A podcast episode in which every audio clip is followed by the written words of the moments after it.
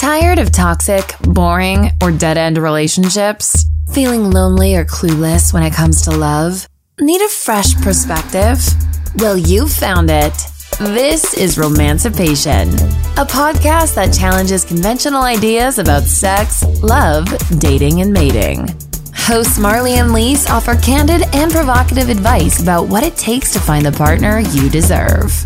It's time to rethink your approach to your love life.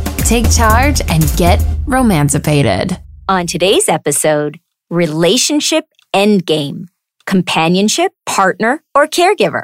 Okay. I'm like, I'm so curious as to like your thoughts on this topic. Oh, I really of am. you I are. am.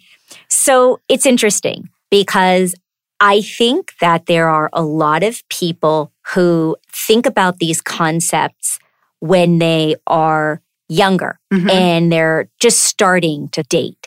And they initially think they're looking for a partner, Okay. but often they're not. So I'll kind of break down how I define each one. Yeah. Okay. So, companionship is when you're looking for a person who you can share things, you can have sex with them, you can go to a Mhm. movie with them, you can have dinner with them.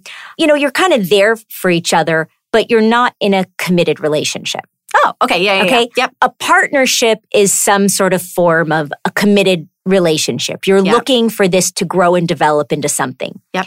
A caregiver is unfortunately what I think a lot of people who are looking for partnerships Mm-hmm. end up in. A caregiver can be anything from your sugar daddy type of arrangement Ah, where okay. it's a financial Mhm. situation where one person is maybe providing economic security to a person who really is looking for a basically built-in caregiver they don't have to pay. Like they want a person who's going to nurture them feed them clean for them care for their children. They're looking for a caregiver. They're really not looking for a partner and equal. They're looking for somebody who is going to take care of them Like fill a void. yeah, or Yeah. take care of them. So I'm not telling you that I'm going to judge any one of these things because I think each of these types of relationships can have a place. Mm-hmm. And I think that as long as two people are honest Sure. about what the relationship end game is, right? What they're actually looking for, I don't have a problem with it. I've said in prior podcasts, contractual relationships can sometimes be very healthy And they- successful. and successful. Yeah. You want something from this person, this person wants something from you. And as long as you both are willing to acknowledge it and give it and you derive satisfaction from it, it can be a perfectly satisfying relationship. Not something you or I would want, but for other people, that's what they need or that's what they want. Companionship. I think all of us want a companion. I think a lot of people don't want to feel lonely. But I think that there's a difference between spending time with somebody and sharing certain aspects of your romantic self, but without having to compromise, Mm, right? And I think that's a big difference between companionship and a partner. Right. Partnership, you both have to compromise, Right. right? Exactly. Because Yep. you have to both be willing to really understand each other's needs and wants holistically. Well, and a partner is like an equal, right? That's I mean, right. When you look at it, That's even right. from other aspects of life, yeah, a partner is something that it's a 50 50, which I know obviously, like we've talked about in the past. Well, you it's hope not always is. 50 50, But, but, you try to get as close you try to, to get exactly. as close to it as possible. I'm so glad that you kind of defined that and, and walked me through that a little bit because, you know, my head immediately went when I was looking at this topic to different stages of your life and how Well, exactly. a partnership even evolves into some of these different types of relationships over the course of maybe you started off in a partnership and it's eventually evolved into a different type of relationship. And I'm so glad you said that because any one of these relationship types can either evolve Mhm. or devolve, yeah, depending. Right. And right, there are relationships that start off where somebody thinks they're a partnership, but it ends up one person recognizes they're really just a caregiver. Right. There's not a Exactly. partnership, right? There's no reciprocity. And there are other people who start off looking for just a companion, but they end up clicking on so many levels that that companionship ends up becoming much deeper, much more serious, and they end up into a partnership, That's right. right? Yes, exactly. There are exactly. other people who, after a long time together, they realize they're no longer really partners. They're just companions. Yes. Yeah, so I know. It's exactly. like that's So- where my head was definitely going. I was like, well, you can kind of be all of these different things at different points of your life. And I That's feel right. like you've seen different stages of because obviously relationships evolve. It's They do. But this is why I think it's so important to practice that self awareness that you and I Mm-hmm. are always preaching because you need to be able to understand the end game that you want. You need to understand the end game the other person wants. And listen, you can hope. Remember, that's a four letter word. We don't like Oh, hope, that hope, but yes. you can hope that if you start off as companions, it might evolve into a partnership. But I wouldn't bet the farm on that. No. Instead, I would make sure that the person that I am starting this relationship with is open to something evolving. Because there might be a person who says, listen, these are my boundaries. I'm looking for a person to sleep with and travel with and occasionally take to like an event. And that's it. I'm not looking for a person that expects me to talk to them every day. I'm not looking for a person that wants me to be their emotional support system if they're having like a rough day at work. Right. That commitment level That's is right. not going That's to right. live up to what their That's right. expectations or, or needs I'm are. not looking to support somebody Right. financially Right. or to give somebody a child. Yep. So these are all things that you need to consider at every stage, whether you are starting a relationship, you're in the middle of your relationship, and maybe you recognize, you know what? I don't want to end this relationship. hmm I like certain aspects of it, but maybe you redefine the parameters Right. right? Maybe you both decide that, you know what? We're not really partners anymore. So let's not share the financial burden. Let's have separate accounts, but let's be companions. Yep. And share household expenses, almost like we're renters, even though we're technically married. Well, Yeah, and I yeah. was going to say, you actually do hear of that quite often. And I would say probably even more so now than back when I was growing up. I feel like you hear of so many relationships, especially when children are involved. I would say that that's Yes. probably a little bit more common Yes. where people realize that they're no longer right for each other in terms of a partnership. But in order to not have to break up the family unit, or I feel like they've found really healthy ways to cohabitate or That's right. coexist so that, because, and I'm going to preface this by saying, like, a lot of times people end up staying in very unhealthy relationships because they feel like they're trying to protect their children or protect whatever this unit is that they have. And being able to kind of take a step back and reevaluate what type of relationship you're in and shifting it to another dynamic is actually healthier for the children because they're no longer having to deal with the stressful situation that's probably at home that you're not even realizing you're presenting. No, I agree. For all of the friends that I've spoken to who have been a serious committed relationship, mm-hmm. a long term one, and it's broken up. Mhm. Whether they were living together, they were married, and they got divorced. I will often have this conversation with both men and women. And what they defined as a partnership when they were in their 20s or 30s is very different than what they're actually looking for now that they are maybe in their 40s or their 50s and they already have their home, their children, their career. They think that they're looking for another partner, but I have found that when I ask them questions, like, Yeah. tell me what exactly your expectations are, what you're looking for, their ideal is the partner. But then when they start describing what they want, what their wants and needs are, it really falls into either companion or caregiver. Right. It rarely falls into partner Right. because they kind of want to have their cake and eat it too. That's they right. want to have their life. has changed. That's right. Their checklist has changed. And I think for a lot of people who are re entering Mhm. into the dating world, so to speak, after a long term relationship or especially relationship that created children. Yep. A lot of people need to be more thoughtful about what they expect from another person.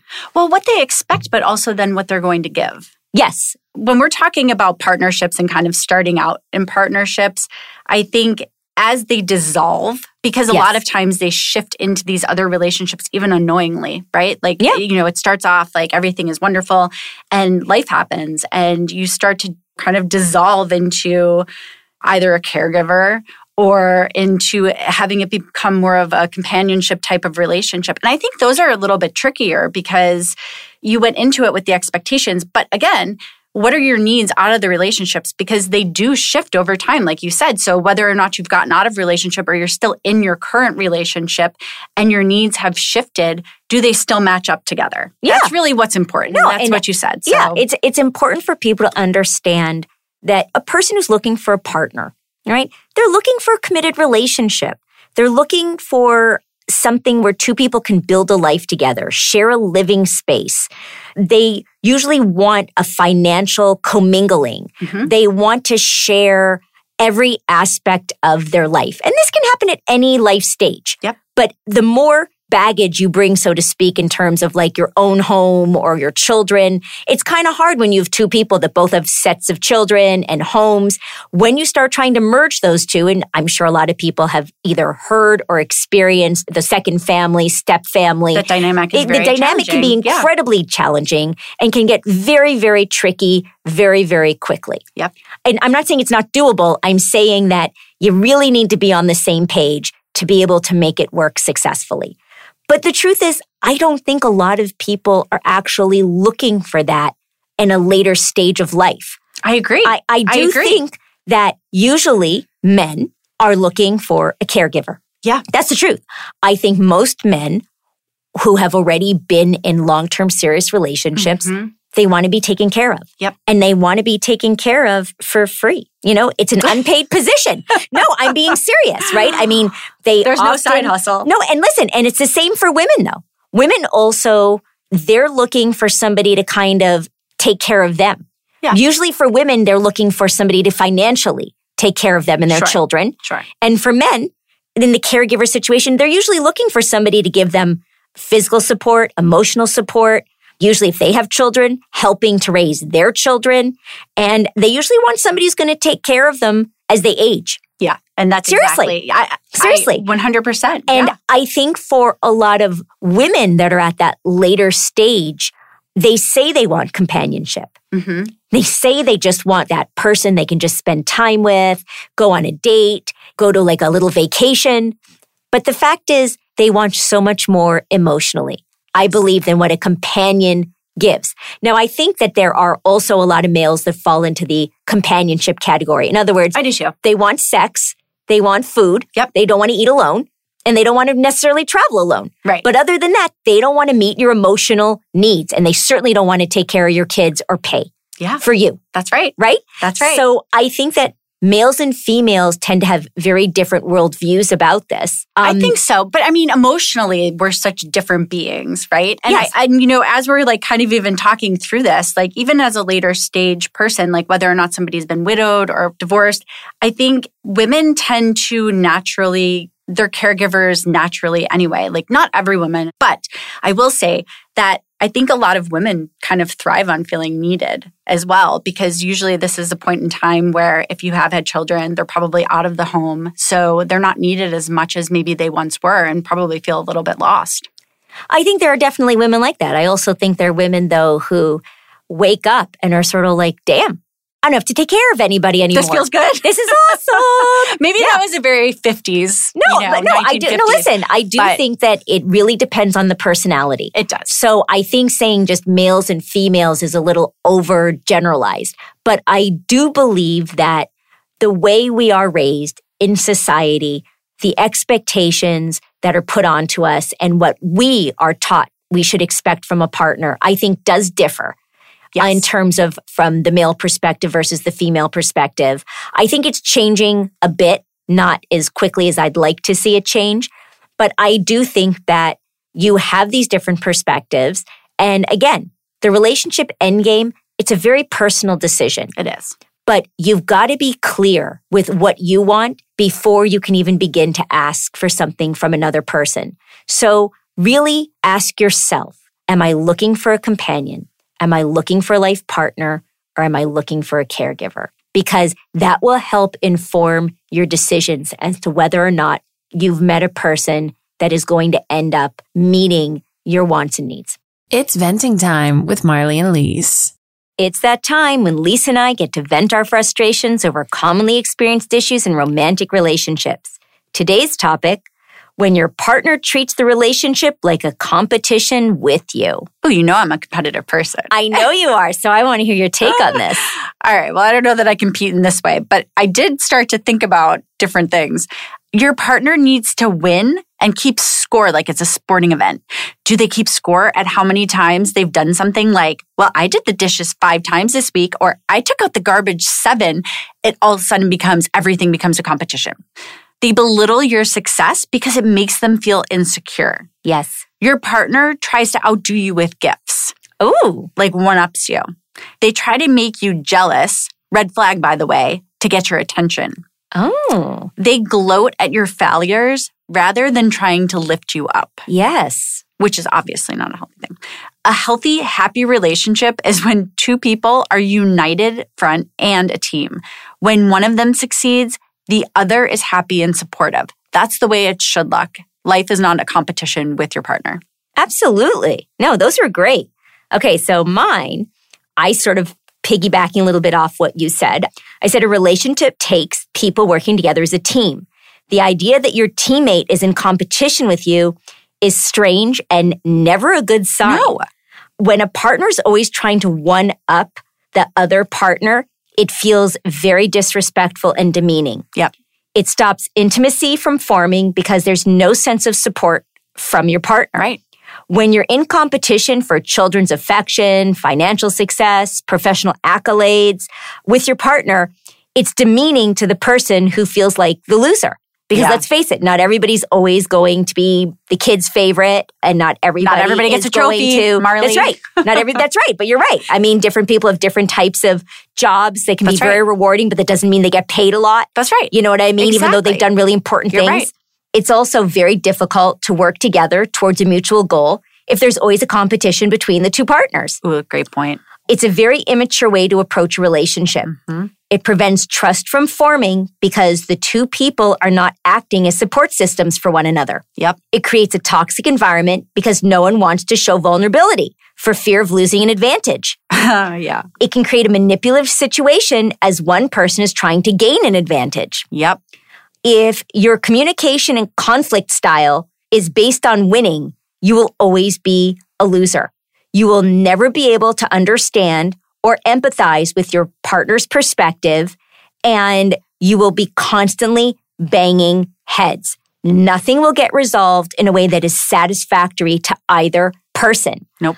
I think it's a huge red flag to be in competition with your life partner. Absolutely. I think two people, like you had mentioned earlier, they need to work together and support one another. And I firmly believe any win that your partner has in a relationship, it's a win for you as well. Absolutely. Right? And if I mean, if- Yeah. I mean, listen, if they get a raise, that's a benefit for your whole family. That's it's a right. win win situation. that's right. if the person ends up like, Winning uh, an award. if people are helping out, I took out the garbage 10 times in the last month. Well, I did the dishes 10 times. It shouldn't be a competition. It should be like, wow, that's awesome. Great. We're keeping a clean kitchen. That's right.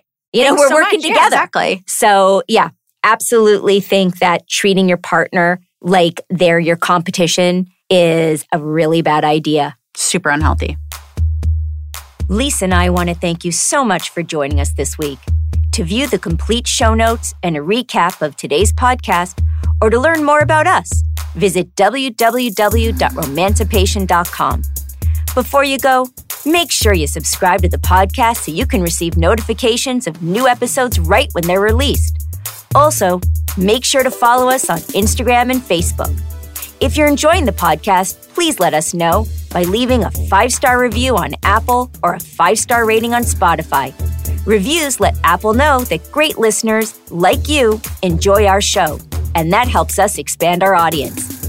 Thanks again, and stay romancipated.